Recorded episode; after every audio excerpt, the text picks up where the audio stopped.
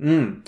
Yeah, so the first thing that drew me in was the founder. So Jacob Horne, for those who aren't familiar, is actually someone who's uh, known kind of across crypto and is kind of a legend in the Coinbase lore. Uh, he's a very early Coinbase employee who wrote this article while I was there called The Playful Paradigm. And this was an article in late or mid 2018.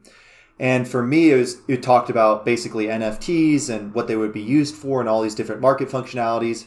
He basically called 2021 and 20 in 2018. And for me, it was a very fundamental moment in crypto for me because I dabbled in NFTs. I had bought some CryptoKitties, but I wasn't really I hadn't thought about it too much. And so his article when I was working at Coinbase was a really big motivator for me to gain more interest and be more passionate about NFTs.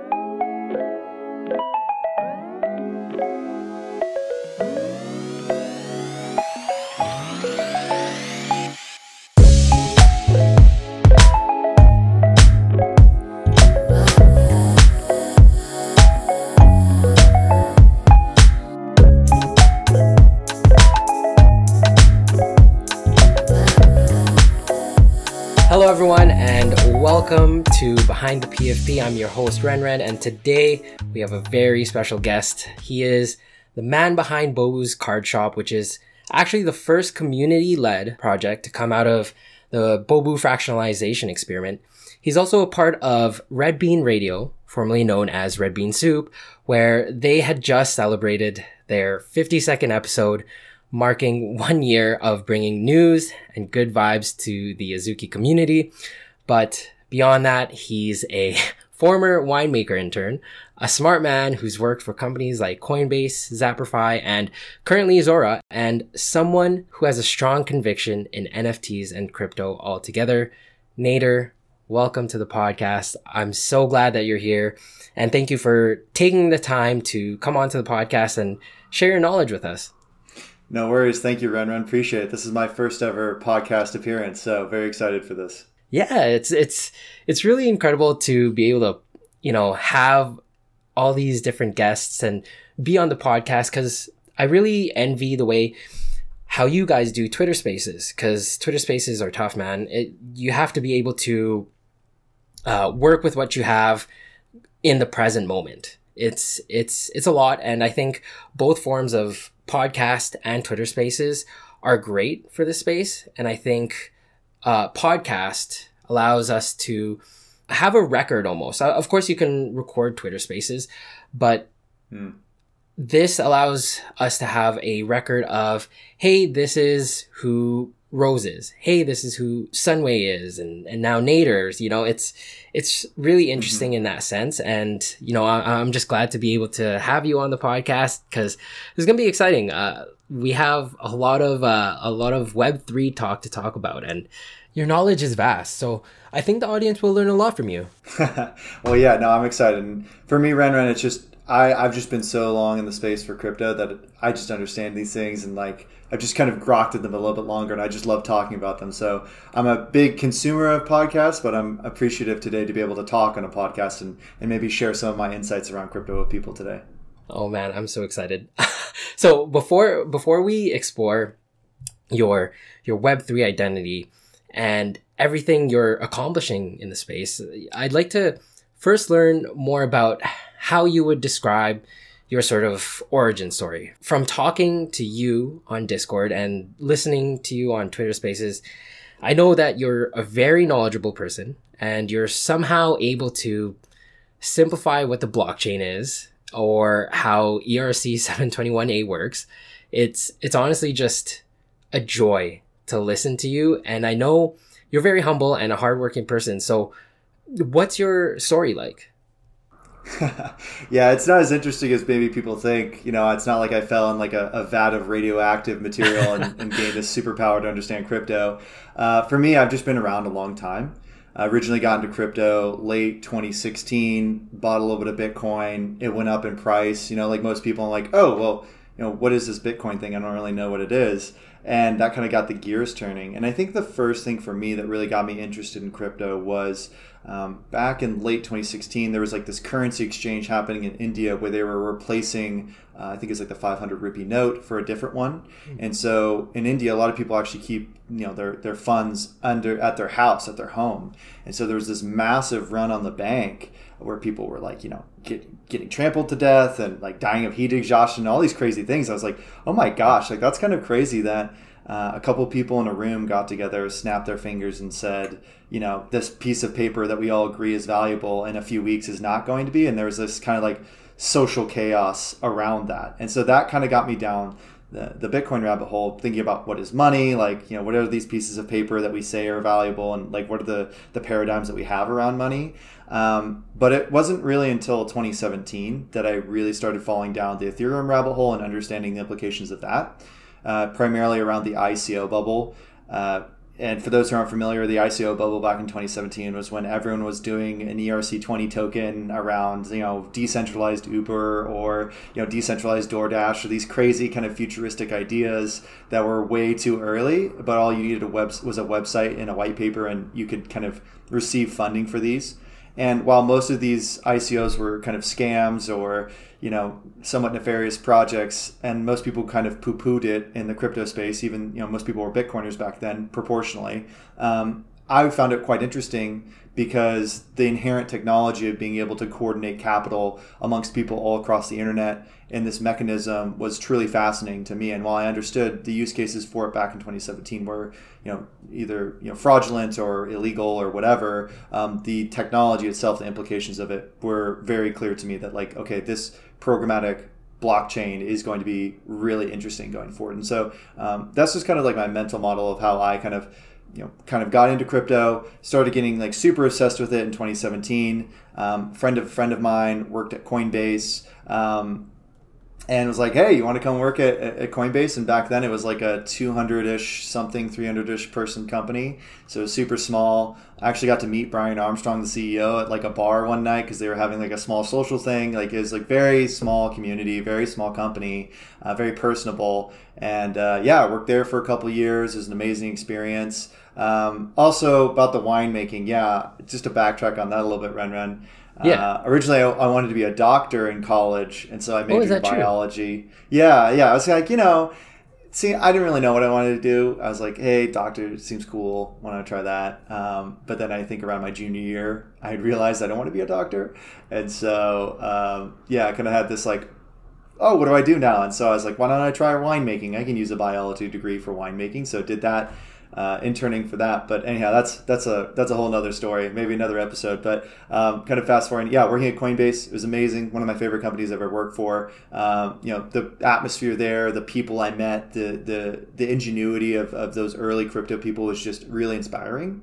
Uh, and then yeah, I've done a bunch of different things. Worked in DeFi you know worked at worked now I currently work at Zora doing a lot of different uh, NFT related things. So yeah, it's been an amazing journey, and I I've just enjoyed every second of it. That's an incredible origin story. Um, before we go deep into learning about your journey through crypto and how it started, there's one tweet that you tweeted that popped in my mind while you were talking there. And hmm. it relates to choosing to become a doctor in biology, but then pivoting because you realized it wasn't what you wanted. The tweet you wrote out said, Working in crypto feels like a second chance for a lot of people that feel like they picked the wrong major in college. Mm. When I saw that tweet, I was really interested to hear if that closely related to your own situation. So I guess uh, it's safe to say that crypto gave you that second chance. Oh yeah, hundred um, percent. You know, like many people that go to college today, when I when I talk to younger folks, you know, I'm like, why are you going to college? Like, what's the reason? Because for me, I just went to go. You know, like many people, mm, we yes. feel pressured because at least back in the day, you know, it's like if you didn't go to college, you might be perceived as like maybe not very intelligent or, you know, you just don't have a lot of options in life. When in reality, like, I don't think you should go to college unless you have a clear idea of why you're passionate about a topic or subject. So for me, yeah, crypto has been like a second chance or a second opportunity uh, to educate and learn and gain a foothold in an industry because it's so new. It's such a frontier. Like I really do think of it like a wild west that really anyone can kind of with not very much experience or background or knowledge can really hone their skills, work really hard, and you can get a full time job. You can work in crypto even though you don't have this degree or major or whatever or previous experience, right? So no, totally, totally agree with that still.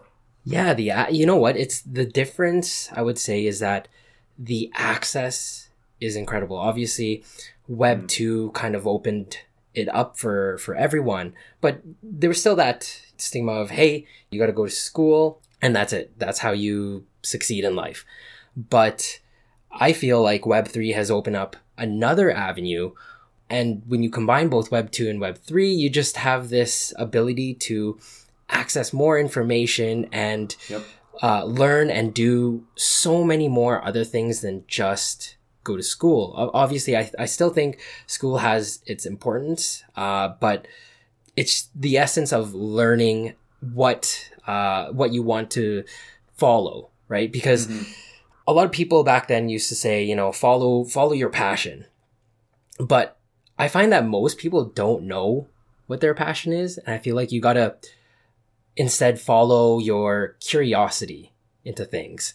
And and I think when you follow your curiosity, it, you can find your passion that way. And then you can start to master and find success in whatever you find. And for you, it was Web3 and it was mm-hmm. crypto. So, uh, it's, it's, it's quite an amazing, uh, journey for you to be able to go from deciding to not become a doctor because it wasn't for you and then going into a little bit of winemaking and then finding the the ICO bubble of 2017. And and so I kind of want to look into that a little bit as well. It seems like the philosophy sort of brought you in to to web3 when you were looking back at that ICO bubble and you've you've seen a lot of the the history of web3 can you just kind of walk us through what it was like for you in that ICO bubble and how it led to you getting a job at all these Web3 companies? Yeah, so I'll talk a little bit about the ICO mania and all that, and then we can transition to working at Coinbase. Um, yeah, the ICO mania was really weird, really weird time. It's kind of like it was very similar to the kind of the NFT bubble that happened in 2021, where you're seeing like these ridiculous, you know, poop coin or you know all this like no utility token or all these random coins that no one's ever heard of and have been generated five seconds ago kind of pop into existence and see ridiculous trading volumes and again going under the, to the underlying core thesis of the technology many times technology in its early stages is very infantile, unassuming, whimsical, whatever description you want to give it. But basically, people underestimate it in a lot of different ways. Um, look at the internet, right? When the internet first came out, people were like, what can you do with it? Oh, you can send me mail. Why would I use email when I can use regular mail, right? But because no one had an email back then, so it's like a pain to like generate an email. But once kind of we hit this network effect of enough people having email, it became obvious that the way that you the default communication on the internet was email. Or if you look at the mobile uh, kind of revolution, right? Originally, most mobile applications were these stupid like games or they were like lightsaber apps or like you know like a, oh, I remember there was like an app that was like you, you yes. click a button and it's like it makes a shotgun sound or like there was like the beer drinking app or like, you know like there's all these dumb apps but those are the vast majority of of the apps that are available back in the day on this on the Play Store and the and Android. So um, you know in the early phases because it's a new frontier not many people understand it you really only have people who don't have a background right? Like back in the early days of mobile or web, why would an established engineer want to go to this new frontier when they already have an established career making lots of money in the field that they already work in? Where it's like the younger people, people who have are doing it for fun or building these kind of weird and kooky things. Uh, are the ones that get in at first, and also to some to some extent, also um, unfortunately, like people that have nefarious purposes and reasons tend to use fringe technology and cutting edge technology because it gives them an edge because many people don't understand it or it's it's hard to enforce rules and regulations upon. Take for example, kind of the classic Nigerian prince emailing your grandma and That's like right. tricking, yeah. you know, like like people, you know, early technology tends to be like kind of clunky, hard to use. The applications look kind of strange to people who are on the outside, and it's used by a lot of criminals. You know, cell phones, for example, another another one were primarily used by you know um, not great people because it gave them an advantage over authorities because they were able to quickly communicate with each other. So yeah, um, that's kind of my synopsis on on 2017 and the ICO bubbles technology. And you know what? Mm. Not only that, I mean, you still see those sorts of scams in in, Yeah. in Web two, so it's not like it's just gonna go away. It's it's always there, and I think uh, we do see a lot of those sorts of new new scams to the technology that Web three has, but those sorts of you know DM scams they're they're always going to be there, but Mhm. it's the the important part is the education of it all right and and education uh, educating people about security Yep. and i think that's how we we we definitely have to move forward that way Yeah, for sure. And I think it's it's twofold. It's two different things. It's um, the technology will get easier to use, right? So that's one side of it. It's like technology will get cleaner and easier to use. I know today people complain about crypto UIs and being hard and clunky to use, but trust me, back in 2017, it was a nightmare. You were lucky if your MetaMask connected and it submitted a transaction. Okay, oh, like wow. like just that basic functionality. Like major crypto projects, if you could connect your wallet and submit the transaction with no like troubleshooting or you know opening up the the console to see what's breaking and all that other stuff, you know you were you were that was really good. That was really good crypto UX. So it has gotten better over time, but it will continue to get better. So that's one side. I agree with you, Renren. Is it'll just get easier to use, and the other thing is people will get better educated and they'll understand, right? Like you know the Nigerian prince scam isn't as prevalent as it once was because most people have just learned to be more skeptical on the internet. And I think as time goes on in crypto people will become better at understanding like oh this is like a common phishing attack or like this is like this offer on this random NFT in my wallet. Don't do that because of XYZ like just uh, colloquially people will understand like these attack vectors. Absolutely. It's it's really crazy how that back then you couldn't even connect uh using metamask or you would be lucky to you know what so you've been around for so long could you take us through like a, a sort of history lesson of what it's what this space has been like in the beginning and how it's grown to now Yeah, for sure. Because it's, it's changed a lot culturally. So back in the day, and again, back in the day, I, I use very liberally here. I mean, like 2016, 2017, the vast majority of people in crypto were Bitcoiners. They were only Bitcoiners. They held and bought Bitcoin. That was it. And that was the primary way that you got onboarded into the space was you made a Coinbase account, you bought a little Bitcoin, and it just sat there, right? And now it feels like the industry has moved on from Bitcoin in a lot of ways. Like most hmm. people I talk to that are new to crypto or new to the industry, the way that they were onboarded wasn't through buying a little bit of Bitcoin. It was through buying ETH to buy an NFT. And so we're starting to see that people are moving away from this Bitcoin focused as the center of the crypto universe. And there's a lot of different applications and chains. And actually that you know, while money is a core use case of blockchains and blockchain technology, it's like probably one of the most important ones. Um, there are a lot more beyond that. And back in the day, people were very skeptical of Ethereum. Mo- many people, I don't know, many is probably a strong word, but a, it was not an uncommon opinion in crypto that Ethereum was a scam and that everything built on top of it was also a scam or extremely sketchy. But again, it goes back to it's just really, really early technology and it's like easy for scammers to use. So yeah, it's changed a lot. And I think the narrative around Bitcoin being the primary dominant crypto, that's probably the biggest shift that I've seen um, in, in the crypto space. It's like people are just kind of now more open to the fact that Ethereum exists and it is legitimate and there are things that you can do on it that aren't scams. That's incredible Yeah. people thought ethereum was a scam really Yeah. I, I, can't mean- imagine that now. Obviously, with how how much work they've put into, uh, you know, expanding Ethereum and making Mhm. it better, uh, creating more scalability through layer two. It, like it's Yeah. the merge happened. You know, there's there's so much, and to to think that people once thought Ethereum was a scam is mind boggling to me. Yeah, I mean, I was never on board with that. I mean, I, I knew it was an innovative piece of technology, but um, yeah, the, that's again, that's probably more of a Bitcoin maximalist. You would label that person now who still holds out that that thought process. And to, to be fair, Renren, to those people back then, you know, it's like anything in crypto. It's really hard to have the nuance and and context to understand why something is interesting or why it's not a scam like I understand back then why so many people were skeptical of Ethereum because there were basically only the only thing happening on it was ICO scams. Like I mean, so hmm. from that perspective, I understand, but it's that nuance, the time that it takes to research and kind of grok at this thing to make sure to, to realize it's not a scam. And that's that's kind of how I felt about crypto on a macro perspective as time has gone on. Like kind of the like the earlier that someone got into crypto, the more like in let's just say interesting they are, right? Because I think like getting into Bitcoin in 2011, like to have the under there's two kinds of people who got into Bitcoin in 2011. There are people who had PhDs in like computer science and cryptography and understood hashing functions and all these complex things that make the blockchain data structure what it is.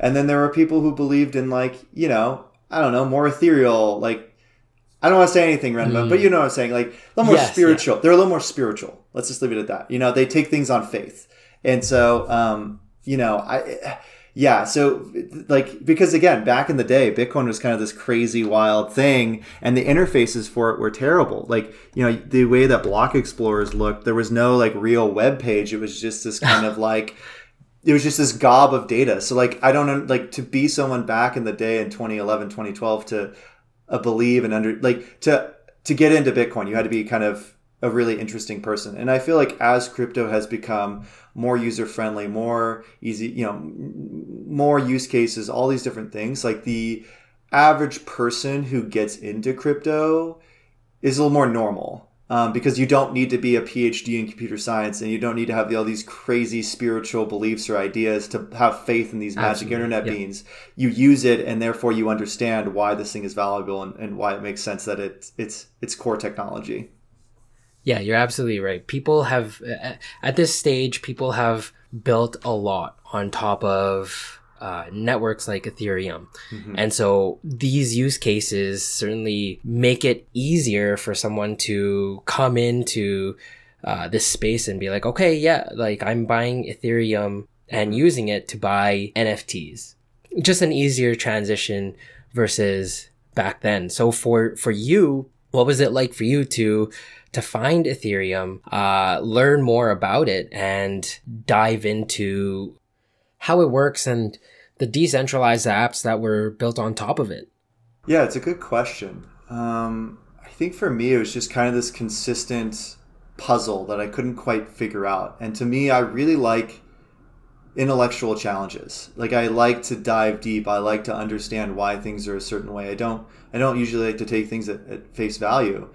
And so for me, what I found so fascinating about crypto and specifically Ethereum back in the day was it was kind of this onion that you know, as much time and energy as I would spend kind of studying it and researching it and, and just trying to get a deeper understanding, it always felt like there was another layer. Like I could never get to the center. And so that's what really draws me to, to crypto space and the NFT space is that because this technology is so revolutionary, so innovative, it's this ever ending like kind of rabbit hole. You can always keep falling down rabbit holes of like really, really mm-hmm. interesting and novel, unique things. So I would say, yeah, that's what kind of got me going was this thing I couldn't quite understand, and yet everyone was talking about back then. And um, you know, what is this thing? I, I just I just and a lot of people, to be honest, Ren back in the day would just take it at face value. It's like, oh yeah, it's like this is this is Ethereum and number go up and like numbers going up, and so it's it must be good, right? Like I'm making like maybe people were like, I'm making money on it. It can't be bad. How is it bad? And I was like, well, I don't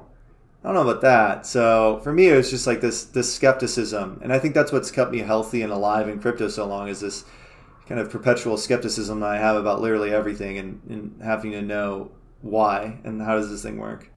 Yeah, so the, so there it is. It was the curiosity of how does Ethereum work, and then it's become your passion now, and mm. you've you've started to work in this industry so so you told the story about kind of how you got into Coinbase and from from Coinbase to Zapper.fi to currently Zora, what did you learn from these companies that you worked in in Web three?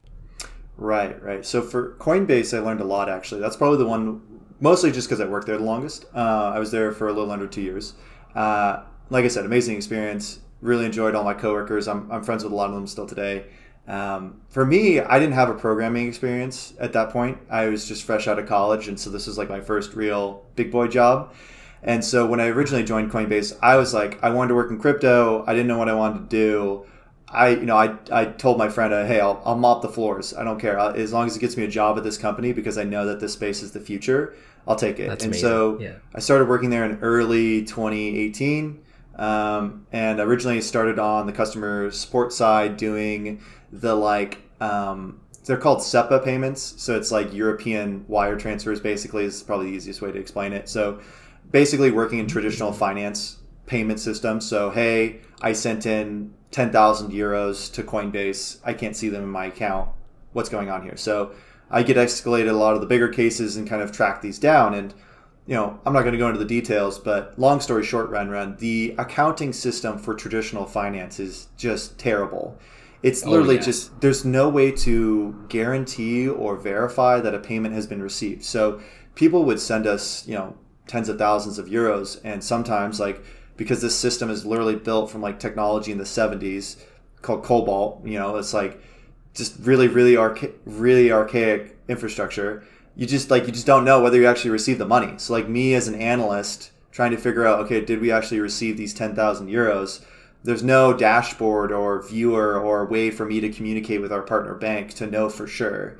You have to like basically, you know, keep it short here, you basically compile a list of all the missing transfers and their IDs, and then you have to send that to someone at the partner bank, and then someone at the partner bank has to like review all of those on their own database. So it's like basically people send us information, we transfer that to the partner bank, then the partner bank has to cross-reference that against their database God. periodically, and this this process can take weeks. You know, if it's a large payment, it could take months. So um, these things are crazy to, to deal with. Then so originally started on the SEPA team, and then people quickly realized like I was one of the few people who understood how crypto worked at like a relatively decent level at that point in time.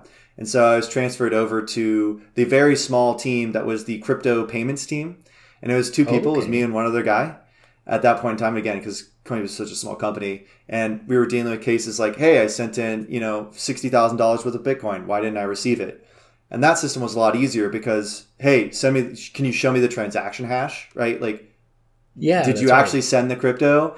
And I would know within 30 seconds whether or not of getting the hash, whether someone actually sent the crypto to us to one of our addresses. And so to me, it was like, uh, wow, that even further instilled my confidence in crypto because it's like I went from like the SEPA team doing traditional payments, which would take weeks to like or months to like actually confirm, to literally I could confirm this in 30 seconds. And I was like, okay, yeah, this is the future. Like regardless of the smart contract stuff or whatever, like literally just for payments, like this old money system is so archaic that it's it's going to be completely usurped by this this much more efficient faster mechanism it's literally like going from sending physical mail to sending email right? Like physical mail you're somewhat gated to your jurisdiction. Takes a long time to send and receive. Sometimes it can just straight up get lost you know the mail Yeah, can just get lost. Right. whereas email it's instant it's globally accessible. You can send email to anyone in the world with an internet connection. Um, so to me that was like the huge learning from coinbase is just like the back end infrastructure of finance is so archaic and broken, and the crypto is going to be a huge upgrade. So, um, yeah, there's a great experience. Uh, Then I decided I decided to leave Coinbase uh, to pursue some more engineering stuff. So I went to a coding boot camp, had a really good time, learned a lot of things because I wanted to dive more into the engineering side and just because at that point I was coding on the weekends and I was just learning how to code and um, was starting to do some really fun stuff with crypto and and um, yeah, Coinbase was starting to grow bigger. In this two years I was there, it went from being like a 300, 200, high 200s, low 300s company to about like 1,500 people. Um, so we saw massive growth. So that was a crazy Massive, experience as yeah. well. Yeah. And so company had kind of grown. There wasn't really an opportunity for me to get an, get an engineering role there. So decided to leave to go to a coding boot camp. And uh, unfortunately, this is, you know, when I graduated, this is during when COVID hit. Uh, so oh, geez, yeah. not not the best time to uh, No. make the career change. So uh, ended up doing a bunch of remote hackathons for ETH Global. Did a bunch of solo ones. Won a couple prizes on some of the projects I built. Wow. One of them was actually called Podcast Pools, which was really interesting. Which was basically, and this is um, late 2020. I built this, where there's a podcast, and every week there's an NFT minted against an RSS feed. And that podcast NFT goes into a lottery contract.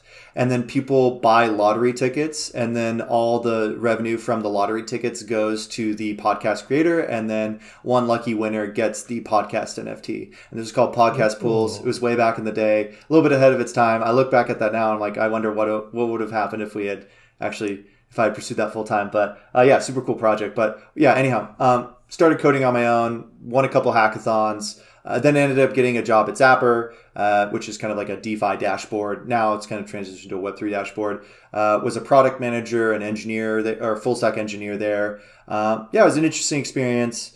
Uh, the company also grew kind of relatively fast, and um, it was just kind of the biggest takeaway from there was working with a large code base and kind of understanding how to build systems that scale a little bit better um, working as an engineer, like you kind of get to see like one bad kind of line of code can if, if enough people are using it like if 100000 people use your application in one day one line of code can actually really kind of shoot yourself in the foot. So understanding ah, uh, code that scales a little bit better and what that looks like was probably the biggest thing.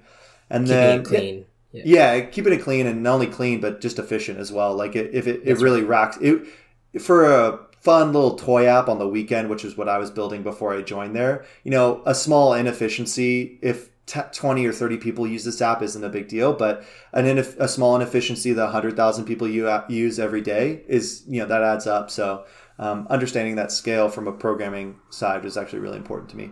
Um, and then, yeah, recently, well, not so recently, I worked at Zora for about a year and a half now. Uh, worked at Zora, uh, really cool experience. I work here more on like the technical writer, technical research side. So I do a little bit of everything. I educate engineers on on crypto and some of the more detailed stuff, and, and just try and like kind of like the, the crypto guy at the company, just be someone who's kind of a voice of like what's going on in the space and and and uh, yeah, how crypto works under the hood. Oh, how come you decide to go that route and not uh, be sort of like an engineer and and taking on that role of educating? Hmm. I think for me, working as an engineer, especially someone who's kind of relatively new, I mean, I'm not as new as I once was, but working as an engineer at a startup is somewhat hard because um, you're very on an island, you're very responsible for your own stuff. And so for me, I felt like uh, I would like to have some sort of mentorship, but I really wanted to work at Zora regardless of the role. So I felt like, hey, I want to be a part of this company. It doesn't matter what I'm doing. Can transition to an engineering role later if I want, but it's important that I joined this company because I felt like it was just so interesting to me. What? So then, what drew you into Zora? Mm. Yeah, so the first thing that drew me in was the founder. So Jacob Horne, for those who aren't familiar, is actually someone who's uh, known kind of across crypto and is kind of a legend in the Coinbase lore. Uh, he's a very early Coinbase employee who wrote this article while I was there called "The Playful Paradigm," and this was an article in late or mid 2018.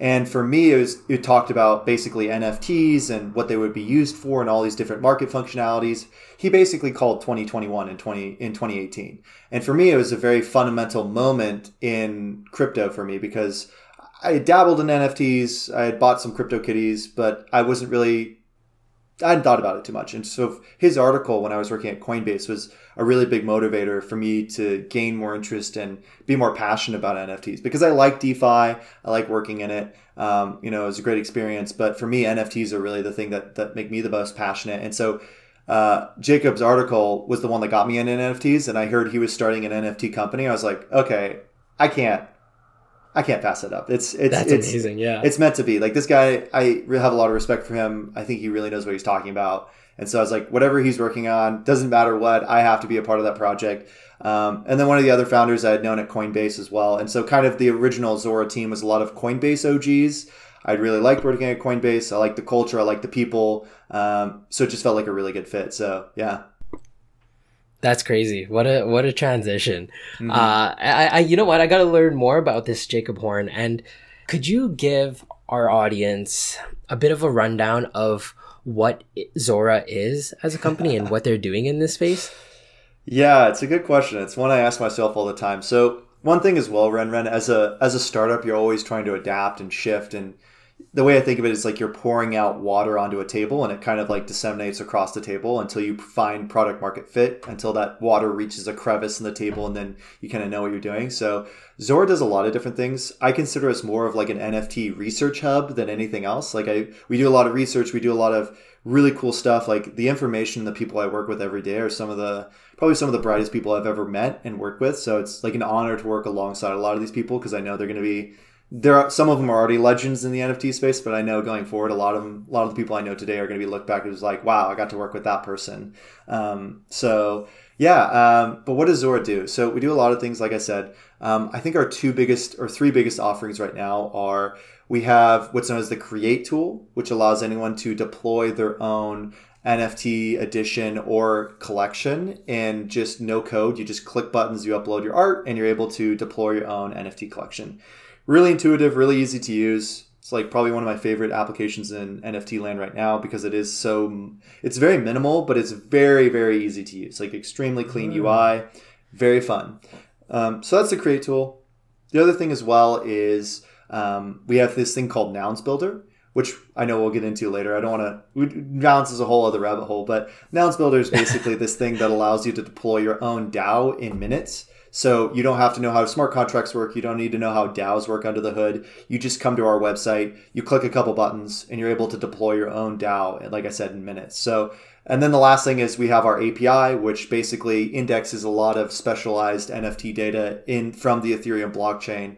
Um, so things that aren't very common. So, for example, all the nouns builder proposals, those are all indexed and categorized into our API. So we do a lot of things not only in the NFT space, but also we're, we're dipping our toe into the DAO space as well. Wow. Zora is, seems to be building uh, a lot. And I think it's really important what they're doing with uh, the Create tool as well, where, yep.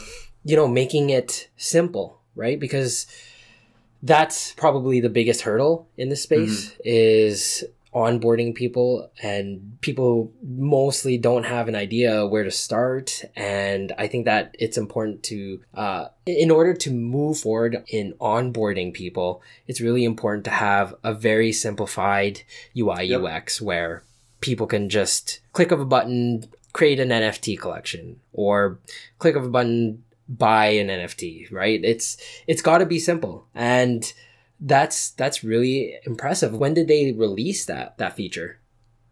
Uh, create tool or nouns builder, Renren? Which uh, create the create tool. Yeah, I think both builder and create were released in 2022. Create might have oh, been so the recently, proto yeah. the proto create the the application because again we do a lot of random experiments and for fun things at yeah. Zora and the create tool actually started as like someone's fun little experiment that ended up being a product. Sounds like so, so much fun. Yeah, no, I mean, one of my favorite things about working at Zora is it's a very um, supportive company. Like if you have an idea or a project or something you want to build on, or like, hey, I have this wacky idea. I don't know. People are very supportive at the company to like, hey, just try it. And that's kind of the philosophy at Coinbase as well. It was kind of the model was kind of a it's a you can build your own startup within a startup. It's kind of like a mini incubator for different projects and projects within the company. So yeah, Create actually came from like a, a, smaller project that someone was working in within Zora. So yeah, a lot of people have a lot of side hobbies outside of Zora as well. Like I have Bobu's Card Shop, or um, a lot of people are musicians or artists that work at our company. So they don't just work at Zora; they have other ha- hobbies and passions. So uh, yeah, I, I, really like working there because it's it feels like I'm working on a on a startup in a startup. So it's almost like a launch pad for the people who are creating, uh, yep. and then they can create something like the Create tool and have mm-hmm. it to be produced. Um, so you did talk about no- Nouns Builder. So this is a whole nother rabbit hole, and, and I, I do really want to go into it though because I find it fascinating. Would you say that the Nouns DAO is the purest form of a DAO? Mm, yeah, I like that word pure. It's definitely, in my opinion, Renren, the way I frame it is it's the pushing the technology to its limits, right? Like when you talk about building something that no one person controls or something that's truly decentralized, I think Nouns is definitely optimized for building on Ethereum and pushing it to its limits. It's incredible. Can you can you give us a uh, a rundown of what is the Nouns DAO and what is the Nouns Builder? Yeah, I'll do my best, but it is a topic that myself I didn't understand on first kind of experiencing it. I kind of looked at it. It's like, what is this? I don't really get it. and moved on. And that's most people experiences with nouns, like because it is kind of a it's a really novel concept. So uh, I'll do my best in this period. So you're probably familiar with the Absolutely, nouns glasses or the noggles. There are these square glasses. They're all over Twitter if you ever notice. And basically, the way nouns works is it's one NFT is minted every day and put up for auction, and anyone can bid on this auction. And then the winning bid, that ether goes to a treasury. And that treasury, the way it's delegated and used is by voting on all the NFTs that have been minted. So originally, there was one NFT, it was put up for auction, and then the funds from that winning auction went into a treasury. And then day two, another NFT was minted, day three, day four, day five, and it runs on perpetually, forever. There will be always one new noun minted every day. And then anyone, well, not anyone, you have to own a noun, a certain amount of nouns, depending on the total supply. It's a percentage, but you can create a proposal to say, hey, I want to fund this art project for 100 ETH. You create a proposal on chain, and then everyone votes on it. And then, based on the result, if it passes, then the DAO governance contract trustlessly moves that amount of ETH from one address to the recipient address. Interesting. Is there is there a cap in how many uh, nouns are minted? Nope, it's infinite. Ah, so it's infinite. Okay. So it, it truly focuses on building as a community, as mm-hmm. as a, an organization, right? Right. And I think right. that's fascinating because uh, they have come out with proposals that have been really fun to watch. What would you say is your favorite proposal to come out of the Nouns DAO? Ooh, so this is a super nerdy one, uh, but it's Proposal 190 and Proposal 190 was to create an open edition. And I'm biased here because they used the Zora Create tool to build it, but they called it on chain. And so, what this proposal was, was to create an open edition for Nouns DAO. And in every proposal, you include a transaction, which executes some computation on Ethereum. So, most of the time, it's just sending Ether from one address to another address to fund some artist or creator to make something. But in this case, this proposal 190 what it did was it the data for the transaction was to call the factory contract to deploy an NFT contract. So, for those who aren't familiar, a factory contract is a smart contract that can deploy other smart contracts. So, what happened when this proposal passed was the governance contract called a factory contract to deploy an NFT contract. And so, why this is so novel is that this NFT contract wasn't deployed by an individual acting on the DAO's behalf. It was deployed by the DAO itself, by the governance contract directly calling a factory contract to create an NFT edition. So, what do you think this will lead to? This sort of innovation? Uh, are there any other use cases that can be used for this? Yeah, I think the biggest thing to me of why it's interesting is it, it opens people's minds to the fact that proposals can be much more than just sending Ether from one address to another address that you can do these very complex computations, like literally anything. So, for example, if let's say the treasury right now for nouns is primarily held in Ether, imagine that there was a consensus reached that holding it in Ether is actually um, maybe somewhat detrimental, and maybe we should re- rebalance our portfolio to, let's say, a stable asset like DAI or RAI. And so you could create a governance proposal to swap um, X percent of Ether in the treasury into a more stable asset like DAI. So you can do more complex computations than just sending Ether. So that's what I think is the biggest ramification of this proposal is like you can literally do anything. You could even deploy another DAO. You could call the nouns builder to, to deploy a sub DAO. You could do all these crazy things um, beyond just sending ETH yeah this this whole nouns DAO and the nouns builder it, it really does seem like they're innovating in the space. I'm gonna be keeping a close eye on that. I, I do wish i had a do you have a yet? Unfortunately i do not. I think the nouns go for about 20 or 30 eth so you know saving up a little bit for that one but i don't i don't expect to own one anytime soon. But um, I'm I do appreciate their culture. I think they're building a movement that you don't necessarily need to own a nouns to be a part of. Very similar to the Azuki kind of like you know you don't have to own a Azuki to be a part of the community. Like I feel that's one thing I love about Azuki is like it's not this you have to own a Rolex to be in the club kind of vibe. Maybe that's some people's vibe, yeah. but for me it's more of like it's a creative IP that you personally own if you own an Azuki, but if you don't, like um, like we appreciate everyone and all the creators and artists that are a part of it. But um, one one part I did want to touch upon about nouns really quick Ren Ren that we didn't have a, a chance to talk about is another reason that nouns pushes kind of Ethereum to the limits is that all the images are stored on chain. Oh So- yes, that's right. Most NFTs, Azukis, you know, and this is kind of the default standards. They they're stored externally, so the images and all the data and information about these NFTs are stored external to the blockchain. And in the case of Nouns, it's literally all on chain. So there's no external kind of requirement or resource needed to ever check what a Nouns looks like or what its metadata is because it's literally just stored on chain. As long as Ethereum's up and running, Nouns will persist. You'll still be able to retrieve the images, you'll still be able to retrieve the metadata and literally everything. Um, so that's crazy to me.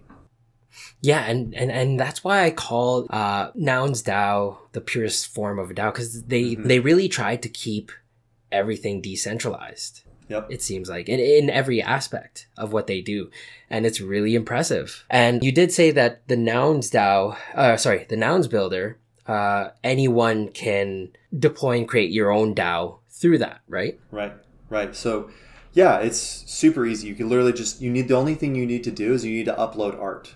That you just need to bring art for all the different NFTs. And for those who aren't familiar, nouns and any DAO built by the nouns builder, the art is randomly generated on chain. So when the NFT gets minted, basically it looks at like the block timestamp, the block uh, number, it hashes a bunch of different values together, and that generates the entropy to create the the, the random quote unquote uh, combination of traits that that generate the image. they are really building a lot through that nouns DAO. And uh, Yeah. if you guys want to learn more, I, I will have it in the show notes. I'm going to link to Nader's nouns DAO video, which Hmm. he actually created and minted on Zora. So Yep. I, I think that as well is pretty pretty awesome that you did that. Thank you. Yeah, that's a, in my opinion, I'm biased here, obviously, but I think that's the best educational video on what nouns is. It's 10 minutes. It's it's going to be the best one you're going to find. I didn't want to upload it to YouTube because I'm trying to experiment with new paradigms. Like, what does it look like if you mint a video on chain and supporters are able to purchase it or mint it or whatever, rather than just uploading it to YouTube and trying to get like ad revenue or whatever. So, yeah, this is a new model. So, appreciate anyone who checks that out. Um, one last thing one last thing I did want to chat about Ren Ren when it comes to uh, the nouns builder and nouns DAO specifically is um, why would you want to use this model to build your own DAO right? Like what what is this? Why why is this this model That's better than, than yeah. traditional DAOs? So you know if you look at like a DeFi application that's trying to decentralize through a DAO let's take Uniswap for example um, the way that they distributed kind of governance of their protocol is via an airdrop, an ERC20 airdrop, where anyone who'd used the protocol previous to a certain point in time was given free ERC20 tokens. And yeah, that's great. Who doesn't like free money? But the problem is, is that you kind of have this bystander effect because you basically disseminate all the tokens in this one big go, and then you're expected that everyone's going to participate in community governance. Yeah, which is not the case going back to my biology roots here and, and using a biology example, you can think of these DeFi ERC20s as like uh, they're like R selective species, where it's like a weed or some sort of like insect, like a fruit fly that has many, many offspring, but they like there's a low survivorship rate. Not many of them are going to make it. Sure, you give out your tokens to a lot of people, but how many people at the end of the day are going to show up and vote, right? And Nouns kind of takes this idea and takes it to the other end of the spectrum, right? How do we build a community? So rather than just giving all these people tokens all at once, what if we organically grow the community slowly over time by whatever time metric, right? So whether that's once a day, once a week, whatever. Nouns Builder is super configurable. You could make it once a second, you could make it once a year, you could do whatever you want. But Nouns DAO specifically is once a day. And so by slowly or more organically growing the community, there's a higher percentage likelihood that that person's going to stick around. And the example I like to give is it's a K selective species. So think like a larger mammal, like a giraffe or a gorilla, where they don't have very many offspring, but there's a higher survivorship rate than something like an R selective species, like a fruit fly, for example. So that's why to me, nouns DAOs and noun style DAOs are so much more interesting because you have this slower growth rate over time where the community is able to organize. I often wonder what would it look like if Azuki started off in like a nouns DAO style thing where there was one Azuki the first day, then two, then three, then four, then five, then six, where it's this slow growth of community. People get to know each other, people get to communicate, and then you know it grows over time rather than 10,000 being released all at once and we have to kind of scatter to figure out who's a part of this and and, and understand who they are and are they a good person and whatever um, so yeah I think right, I think yeah. the noun model is really interesting Yeah.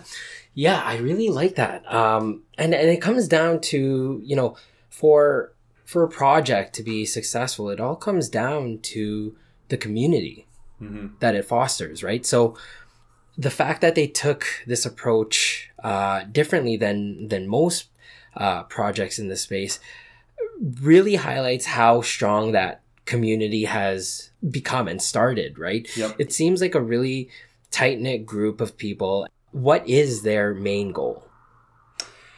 Yeah, and so this goes into kind of the topic of what are DAOs good for and what can we use them. And like I said, this is early days, early technology. I feel like we're very much in the the beer app or the shotgun app, the early iPhone app days of DAOs. And so I consider Nouns to be a very simple, uh, maybe almost whimsical DAO, but has a very basic premise, but the underlying technology is very important. So kind of the goal of Nouns DAO is to perpetuate the meme of the noggles, right? Those square glasses. Yes, yeah. That's the under, that's it. That's the goal is to make those glasses known and spread as far across the internet as possible. And this is usually done by creating some art or some iconic videos. For example, they partnered with Bud Light to do a, a Super Bowl commercial for the last year's Super Bowl. You know, like they are they did they they hired some people to create floats at the Rose Parade.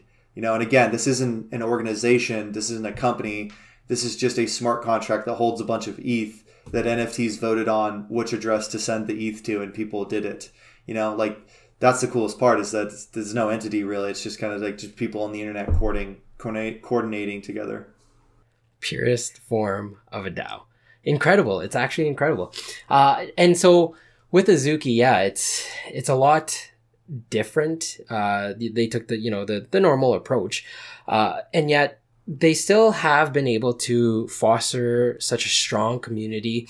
And I would obviously uh, give the the community a pat on the back for going through so much in the NFT space, and clearly it made us as a whole stronger.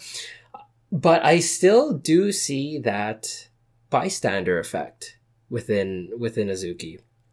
And nothing nothing wrong with that. It's just uh, that we we do have the the very we still have a very passionate community, but we do still have a bit of that bystander effect. And and I do also wonder what it would have been like if we took that nouns approach. And Mhm. I think with the way we are now, we can still go in a, a strong direction, especially with how the Azuki team is building.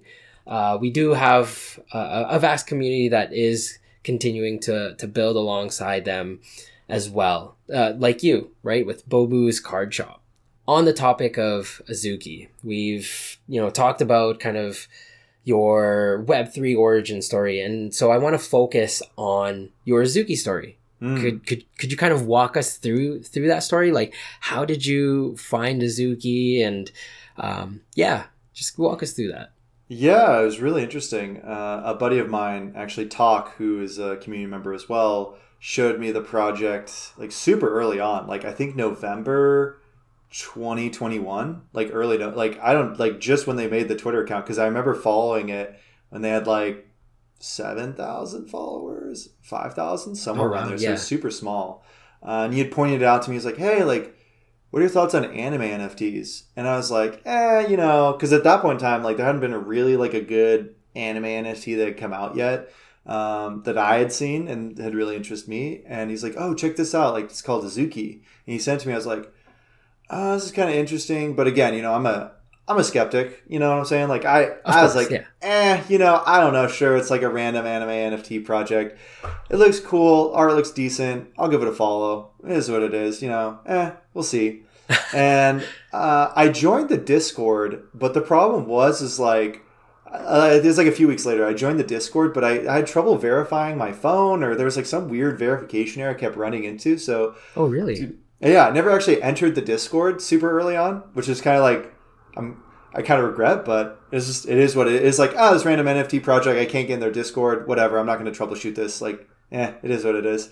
Right, Uh, right. And then and then started getting closer to the to the mint date in January, and I started seeing like you know obviously the iconic videos that we know today of the guy sleeping and um, you know the kid with the poster, poster, yeah, yeah. and S- Shao slashing the poster, and I was like, okay, uh, this there's some people who yeah there, there's some people who know what they're doing here. Like this is this is not just an anime NFT. Because for me, like I'm a huge like um, even though I'm a nerd, I'm a huge nerd culture guy. Like I love music, I love video game culture, I love lore, you know, and so I could see what they were doing with these videos, like the time they had spent thinking this out, picking the music, you know, like I knew the thought had gone into this. It wasn't like uh, it wasn't some project that they were kind of messing around on. It was like this is something that they're putting a lot of effort and time into, um, which was a clear signal to me. And so um, yeah, I, I ended up minting a couple, fortunately enough, uh, right at mint. I knew it was going to go fast. Like, I know there was kind of like people at the beginning were like, ooh, like, is it because it was a Dutch auction? Like, ooh, I'm going to buy when it goes to like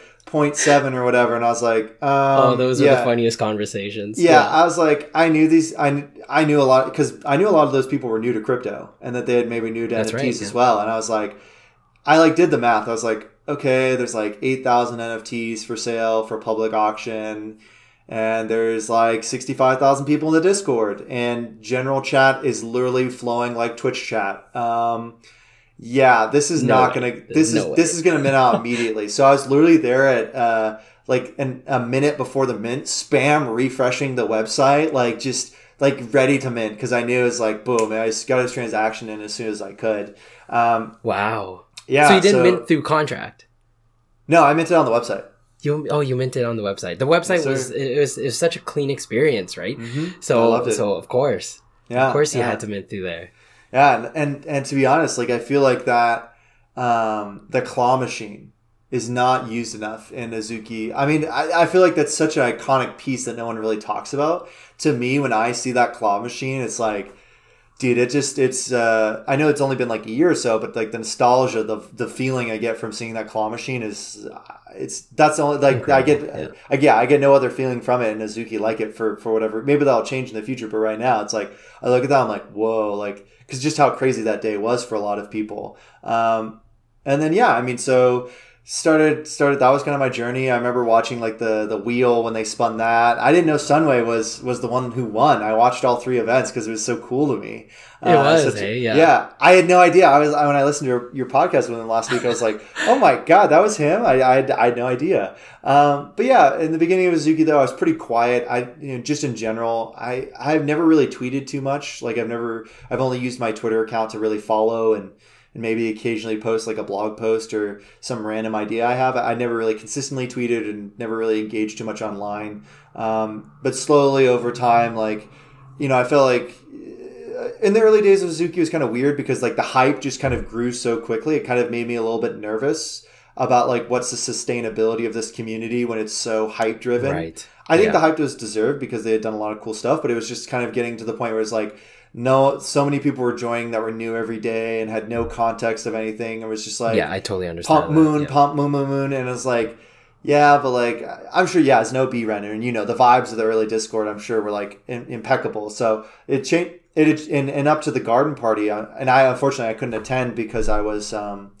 I was in uh, abroad during that time, but yeah, uh, up into that event, I felt like the hype had just gotten so crazy that I really wasn't interested in meeting people in Azuki too much because it was like there were just so many new people that were maybe there for not the right reasons or exactly. you know, yeah. like it, like if I meet someone or take the time to spend energy with them are they going to actually stick around? Like you know so um so I didn't really talk to too many people and didn't really try and get my name out there because I didn't feel like it was a like a good time. Uh, and then kind of you know when when the flood happened and all that went down I had to reassess my exposure to Azuki you know as well because it's like you know, I, I love it. I love the project, but man, maybe I do have too many anime JPEGs. You know, I don't know. So yeah. um, thinking about that, but then once kind of the FUD died down, I'd realized that this was kind of like an ETH classic moment. What happened in Ethereum? Uh, those who aren't familiar, was a hard fork that happened in Ethereum that kind of almost brought it down. And it was just kind of like very trying time in the Ethereum community. And I realized that this is basically what the Ethereum classic hard fork was uh, but in our own sub community. And so exactly, yeah. I realized once enough time had passed that Azuki was going to be around. It was still going to be a big cultural movement. And I realized, okay, who's ever left, and the NFT market in general just kind of took a downturn. I was like, okay, who's ever left in Azuki? These people are going to be long term minded. And for me, my philosophy has always been you want to play long term games with long-term people. That's Naval quote, but it's it's so true. And so Beautiful. for me, it felt like okay, now I need to start putting energy and time and building and interacting with this community because the people who are left, the ones who have stuck around, are going to be the ones that are worth interacting and socializing with. So that event is what flipped the switch for you and made you even more passionate about uh, Azuki and and what the team was doing. It was after that that uh, big FUD event where you said, okay, this is now a community that whoever's here, they're here to stay, and I'm gonna help build with them now. Right. Yeah, it was. I would say it was. It was that, and the NFT market just having a downturn in general, right? Like a lot of people just getting flushed out of NFTs overall, like was just a good sign to me. Uh, Is yeah. because for, for me, Ren Ren, like it was the same philosophy I took in 2018 after the ICO and all the crash that happened. It was like, okay, I believe in this technology. A lot of the grifters and scammers are gone, have been wiped out.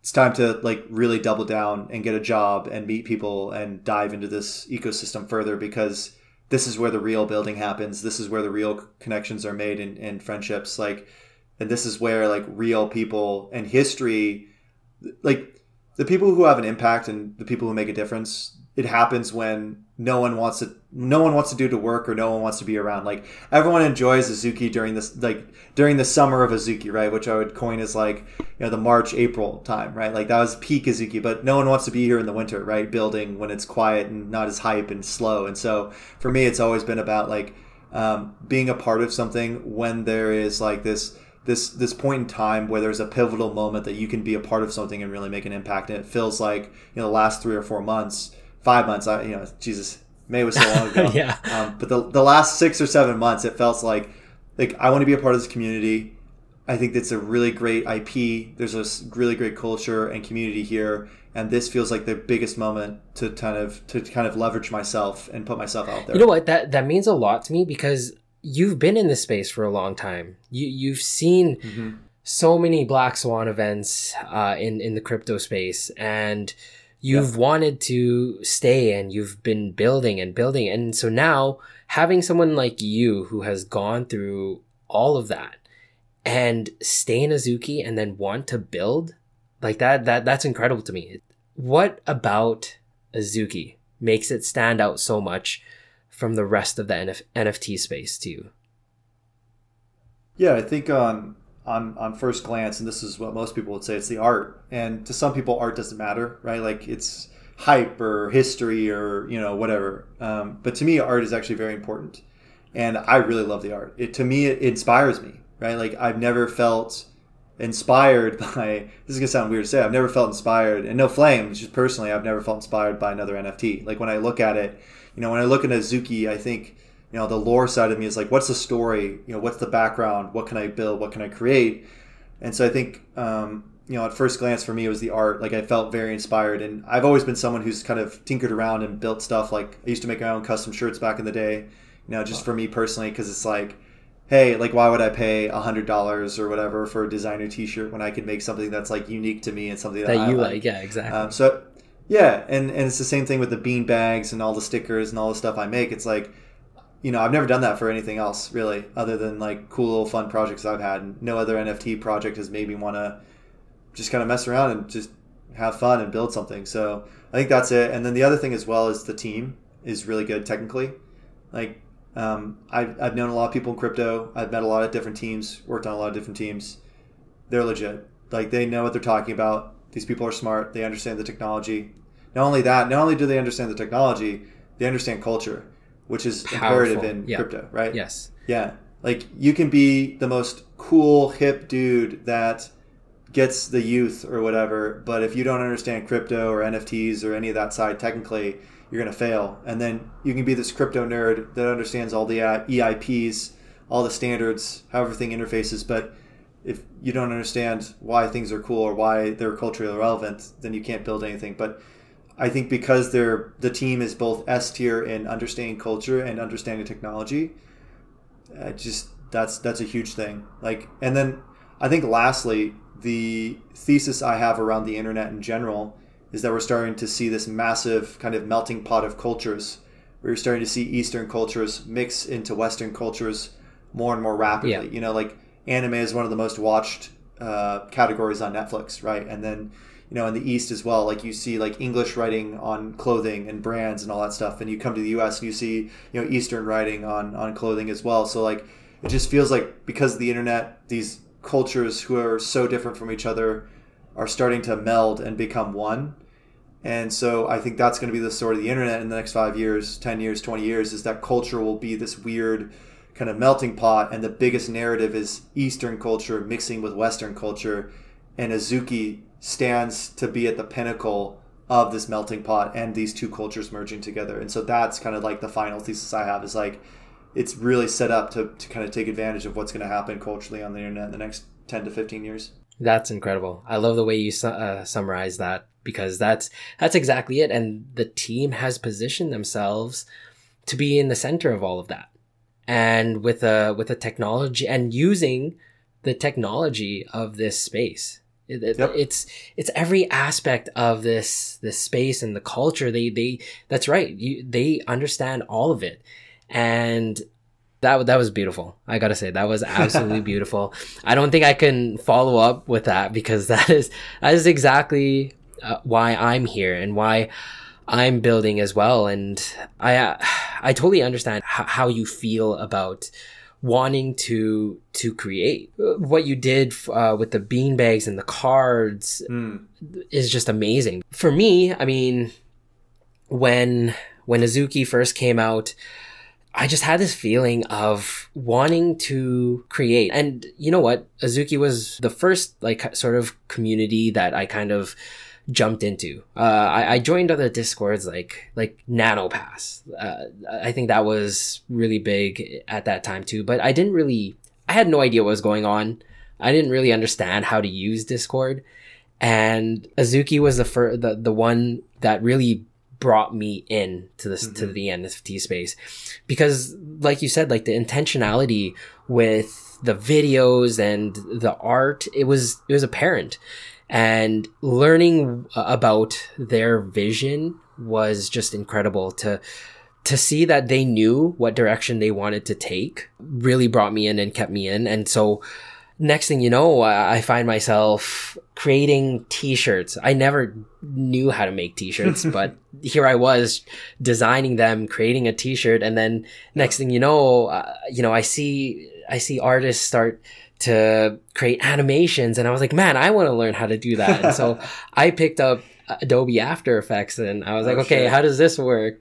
Okay. And I created my own um, animations, and so I, I went from all of these different things to going to New York, leaving my family, leaving my kids, going to New York, going to LA, and meeting these people I've never met in my life was hmm. incredible to, to me, and it's all because of Azuki. And so it's it's it's a wild journey that we're on right now, and and I'm glad that you are here as a builder to build with us in this space. So I, I kind of ask this of all of our guests. Um, what has been your favorite highlight in, in, in Azuki so far? Man, that's a good question. I mean, there's so many, right? Like, I there think is, yeah.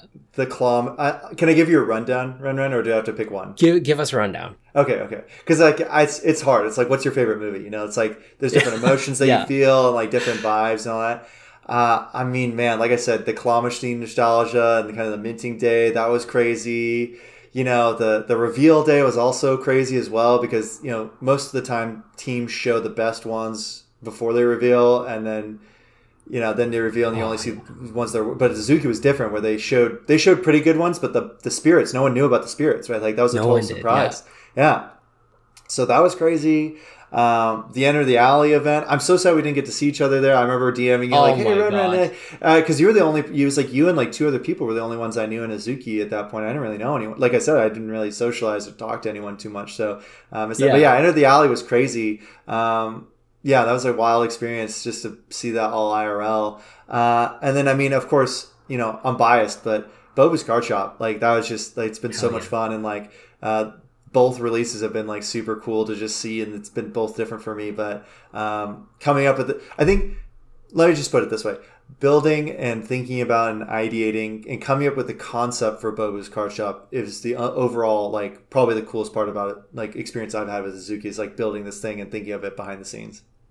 Yeah, you know what? I, I want to dive into Bobu's card shop. Hmm. Um, could you you sort of give us a rundown of how you came up with that idea and obviously we've talked about it uh, back in its inception, uh, but could you could you tell the whole audience, you know, what what your journey was like with building out Bobu's Card Shop? Yeah, yeah. So for me, I've always been a card nerd. Like some of my favorite memories are like going to the card shop when I was a kid.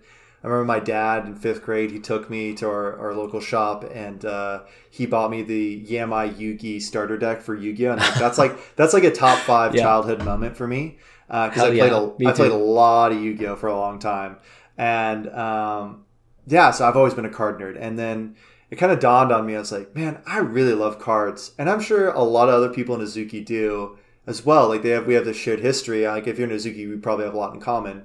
And so I was like, okay, why don't I make a Bobu card? That'd be kind of sick if I made like a physical one. And so, yeah, at the end of the alley event, um, I made these little gift bags for people called bean bags, uh, which had like a physical Bobu card. It had like some stickers. It had like a bag of beans with a little Bobu logo on it. Um, it had a lot of different things.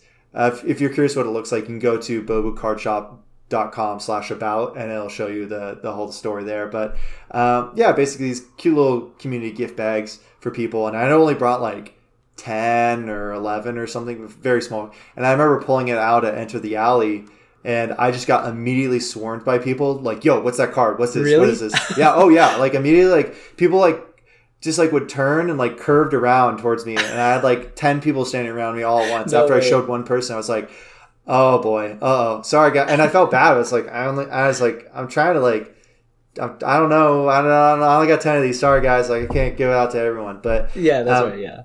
but anyhow, so event was awesome. Gave out a, a, a bunch of them. But after the event, I posted a photo, or maybe during, I can't remember. Posted a photo of the bean bags, and uh, the thing that caught people's eye was the card I had made. And um, you know, I got a bunch of DMs on Twitter being like, "Yo, this card's sick. I want one. Can you send me one? I'll pay whatever it costs. I don't care." And Wow. you know, I was like, oh, that's pretty wow. Like, okay, people really do like cards, so I was right.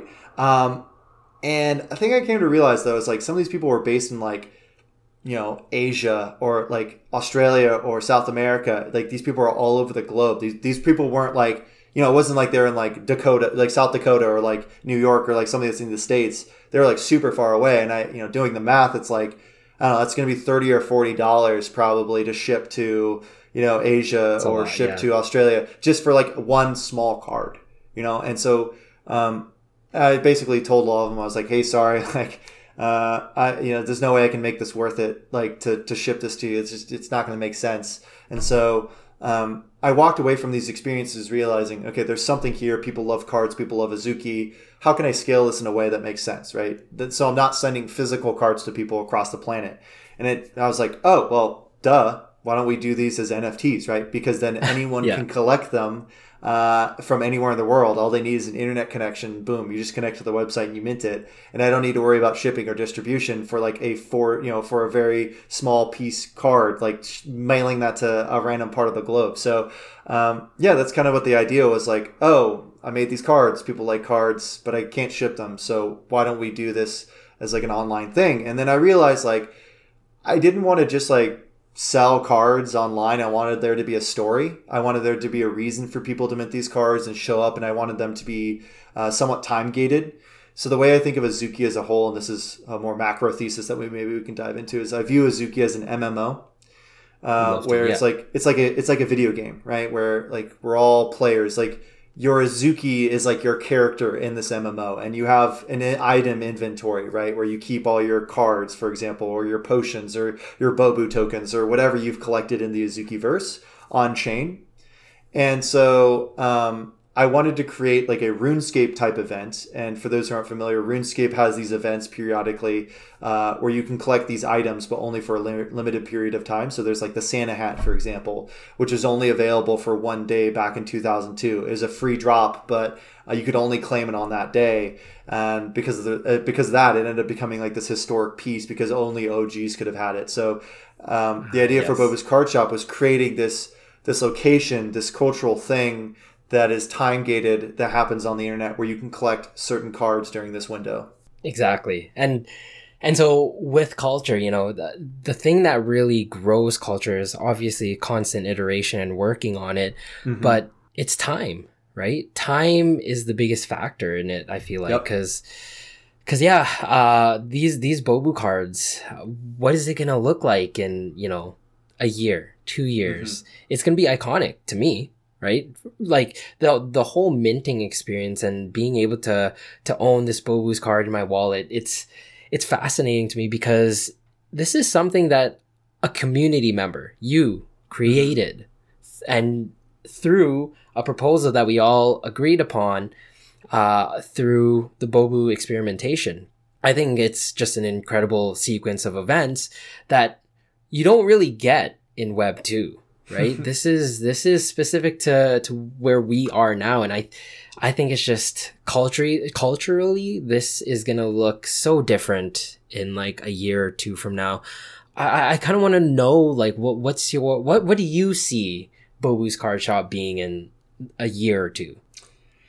Yeah it's a good question um, I think I would preface this by saying that like this is just a for fun experiment by me. I don't I don't have any giga brain like master right. plan of what's gonna happen. I I'm I'm just in the same boat everyone else is in. I'm just making these cards and putting them out there.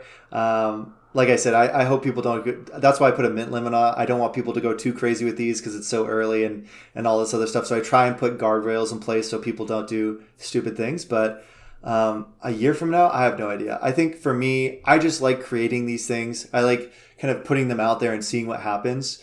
And I think from the last release, so to give some context, the last release was really interesting to me because we did Lunar New Year Bobu, right? So yes. um, one theme that I've really been enjoying, and I don't know if it's going to be consistent, but I do really like it, is always having a free card for Bobu holders. I think it makes the event so much more fun and open to everyone, right? Like you don't have to pay. You my because my sentiment is, is like, listen, if you don't want to buy a card, that's fine. I totally understand, but I still think there should be a free card for people who want to participate or want to show up and do this thing. So in the first release, there was Bobu, just default Bobu. We had a proposal uh, Bobu DAO allowed me to create IP using Bobu, create a Bobu card that was free for all registered Bobu holders. And originally, when I was thinking of the card shop, I was thinking of in this sense of like, okay, once you do an Azuki, you're done, right? It's like you check it off the list, like you can never do it again. And so in my head, like the number of cards that were possible or what you could do with this thing was somewhat limited. But you know, this last release we did Lunar New Year Bobu, which is basically Bobu that has um, kind of like a layer on top of it. It's it has it's like a reskin of Bobu where he's dressed up for Lunar New Year, and this was kind of a massive breakthrough for me, kind of understanding what's possible with the card shop in that. Um, you know, like you can have more than just one card for one Azuki. It's not a 2D environment, it's 3D. Like you can basically you can make as many cards as your imagination allows. Oh, like yeah. it's it's not exactly. an Azuki limiting factor, it's an imagination limiting factor. And to me, this last release has got me really excited about what's possible and what can be built because of this fact that you can build multiple iterations of the cards. It's not just one. It's like in Pokemon, there's like Pikachu, but then there's like Happy Birthday Pikachu, and like there's all these different iterations of the Pikachu card. Yeah. um, so yeah, it's just to me, it really opened my mind. Like there are some like, really cool things, and I think I don't want to release too much alpha, um, but the model I have for for Bobu's card shop is it's bringing Azuki culture on chain. And by that I mean it's like how do we create these events that happen during a period of time that you can participate in, that you can point back and say, yes, I'm an OG, but oh, how OG am I? I participated in this, right? Like to give cultural context to move this stuff on chain. It's cool to have it on the collector page, but like how do like how do we think about these things on chain? And how do we have like proof and like actual items that you can hold in your wallet? Not just like a web 2 database that shows like an icon or whatever when you've done a certain thing. Um, so to me it's like yeah bobu's card shop is this really cool thing. It's kind of this corner on the internet that creates these like azuki events azuki experiences. And how do we like build this out? And like how do we bring this culture on chain um, in, in like a, a coherent manner? And I'm thinking about things that are, you know, not only Azuki's, but like add to the Azuki lore, add to the Azuki world beyond what the team's doing, right? How do I add to the culture? How do I add to the lore stack by having these cards? Um, again, I don't want to leak too much alpha here, but yeah, how do we think about expanding the lore and culture beyond just Azuki's? Exactly. And th- there's so many ways to do that. And uh, you know what? I think I speak for everyone when I say thank you for creating something like this and giving us Bobu holders a chance to partake on this on-chain event. And I imagine that in a year or two from now, Bobu's cards is gonna look different in, in many different aspects. And I think it's gonna just be a lot of fun to, to watch evolve. It's gonna evolve a lot because, I mean, with, with Azuki and this whole space, like the technology is, is just rapidly growing Mm-hmm. Uh, and th- there's still a lot of uh, new technology uh, to be brought forth. And you know what? I, speaking of tech, oh, go ahead. Yeah, well, sorry, just one last point on the card shop as well, Ren Ren is, and just kind of my Bobu philosophy overall is I feel like um, just talking to some of the Azuki holders who might be listening to this is don't underestimate Bobu. There is a very strong community behind it. There are a lot of people who are engaged, a lot of people who love Bobu and think it's like Bobu in some ways might be the flagship for Azuki going forward because it is so much more affordable. Like the way people usually enter into Azuki is the first thing they do is they either buy or are gifted a Bobu. And so, um, you know, Bobu I think plays a bigger role than than most Azuki holders realize. And as well, um, you know, I've even been surprised how much this card shop means to some of the Bobu holders. You know, I've had a lot of people reach out and DM me and say, wow, like, you know, I've been a Bobu holder since Mint and this has been amazing for me. Like, you know, we haven't really, you know, we're still waiting on the bucket hats and a few other things. And like, this has been, this has been so awesome for me. Or like, hey, you know, I live in Southeast Asia and like, you know, even though like you know this is a free like a free NFT like it means a lot to me like it's something I can afford it's something I can add to yeah. my wallet to collect uh, so That's incredible I've been personally blown away at how much this has meant to people um, and how much they care about these things. You know, I mean, because for me, it's just like a for fun event. You know, and I I love it, I enjoy it, and I love putting it out there. But to some people, like it means a lot, and so I'm, I'm just glad to hear it. I love it. You can't underestimate Bobu. He's he's won in, in the Grand Prix. You cannot yep. underestimate him. He's, he's been his space, meme ability you know? is amazing. Yeah, he's mm-hmm. been to space. Like you you you're right. You cannot underestimate Bobu. And people might underestimate his ability to reach out to the world right now, but who knows? We'll see in a couple years here how what he'll grow into because there's so, there's just so much lore to be had with with Bobu as well. So yeah, we're, we're gonna we're gonna grow him out. I think we will. Yeah, and that was some of that was some of the feedback um, I actually gave Z when I met up with him. Was like, hey man, like don't I know like you got stuff going on behind the scenes and everything, but Bobu, trust me, it is a I, I think even more than we even realize, it is the like he is a great um, entry point to the space and a great ambassador. So uh, I definitely hope that the Azuki team is thinking about Bobu more and how to activate him more because I do think it's such a, a huge opportunity as well. You're in the front lines, you see it, and I think it's incredible that people have actually reached out to you and and told you how much it meant to them. I think that's amazing. And you know what? We we, we won't forget about Bobu because I'll I'm, you know what? I'm going to tell you something as well. Uh, after the podcast when it comes mm. to, to all that as well and it'll be it'll be fun to talk about um for sure and so I kind of wanted to talk a little bit about uh, the technology that Azuki has brought forth. Uh, mm. They've they've been instrumental in this space in in bringing uh, technology that works, right? And and and they've proven that they do understand this space. So my question to you is what is what what is your most favorite technology that they have come out with? Yeah, I mean, obviously by use, 721A is like the default standard for creating a 721 contract. Like it's super efficient if you're batch minting, if you need to mint a lot of 721s. Um, but I think like for me personally, the thing that I'm most excited to play around with is uh, PBT. And this isn't some. Just want to be, you know, give a disclaimer here, Ren Ren. We're not doing physical cards. Anyone who perked up at that, no, no, no we're not. These cards are digital.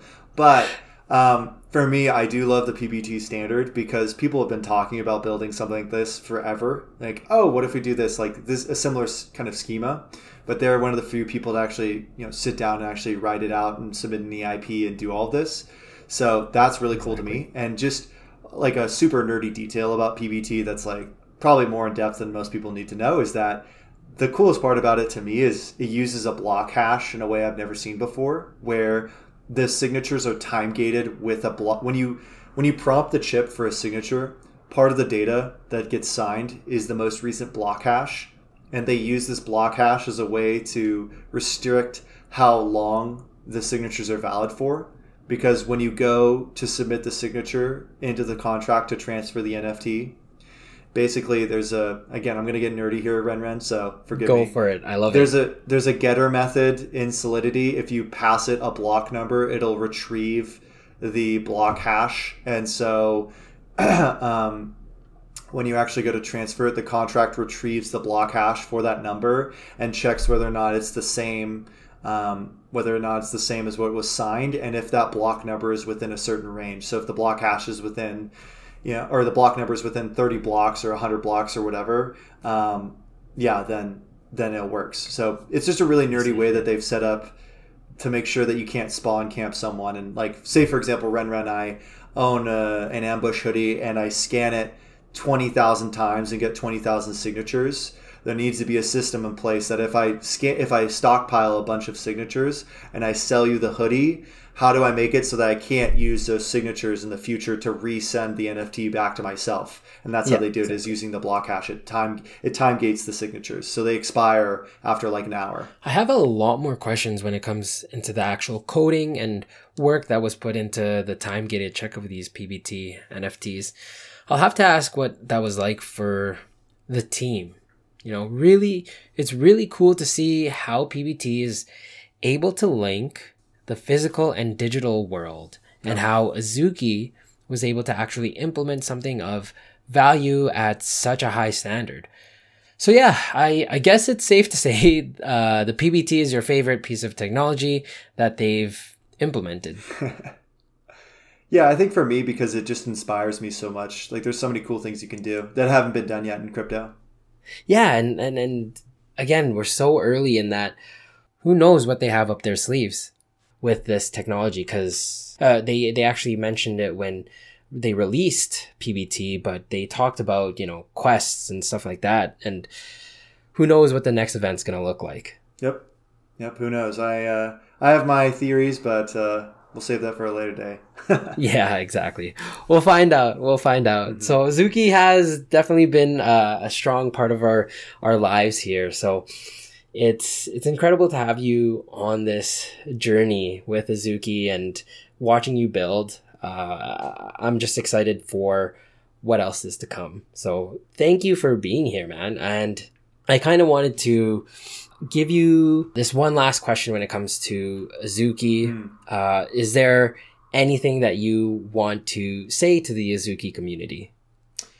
I mean, first off, thank you so much for all the support. Like, it means a lot around Bobu's Card Shop. Like, for me, this has like a, been a for fun project. I've been working on it outside of work. So, like, for example, the Lunar New Year event, I would get off work and then I would kind of work on the card shop till like midnight or one in the morning sometimes. Like, just putting everything I have into it because, again, it's it's it's a labor of love. I love it. Like I wake up in the morning, the first thing I think about is the card shop. I go to bed, the last thing I think about is the card shop. Like I'm obsessed with it.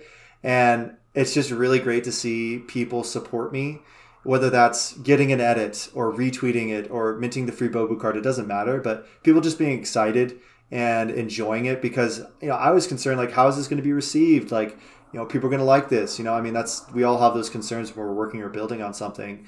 Um, but I just want to say thank you to everyone who's been supportive and and and helped me with the card shop because it means a lot to me. And thank you for building it. So now you once told me, uh, you know, I, I find with passion projects like, like this, and you were talking about Bo's card shop, it's important to work quick when you have the inspiration before it fades into an idea. Yep. And that actually really stuck to me. And it's, it's how I was able to turn this podcast from an idea to, well, what it is today.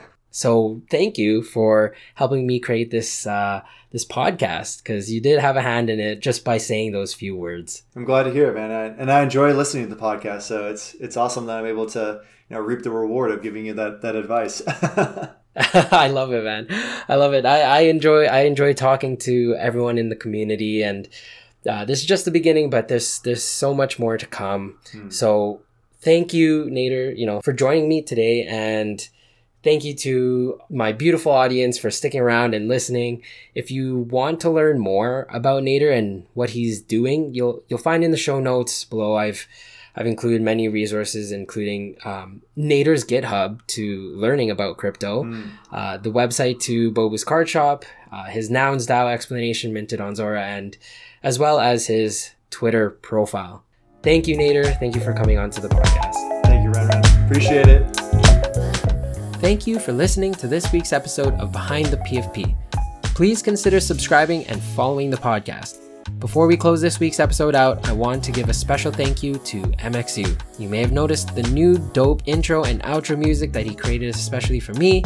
He tailored to the type of vibe I wanted to foster, and I cannot thank him enough for creating such a sick beat.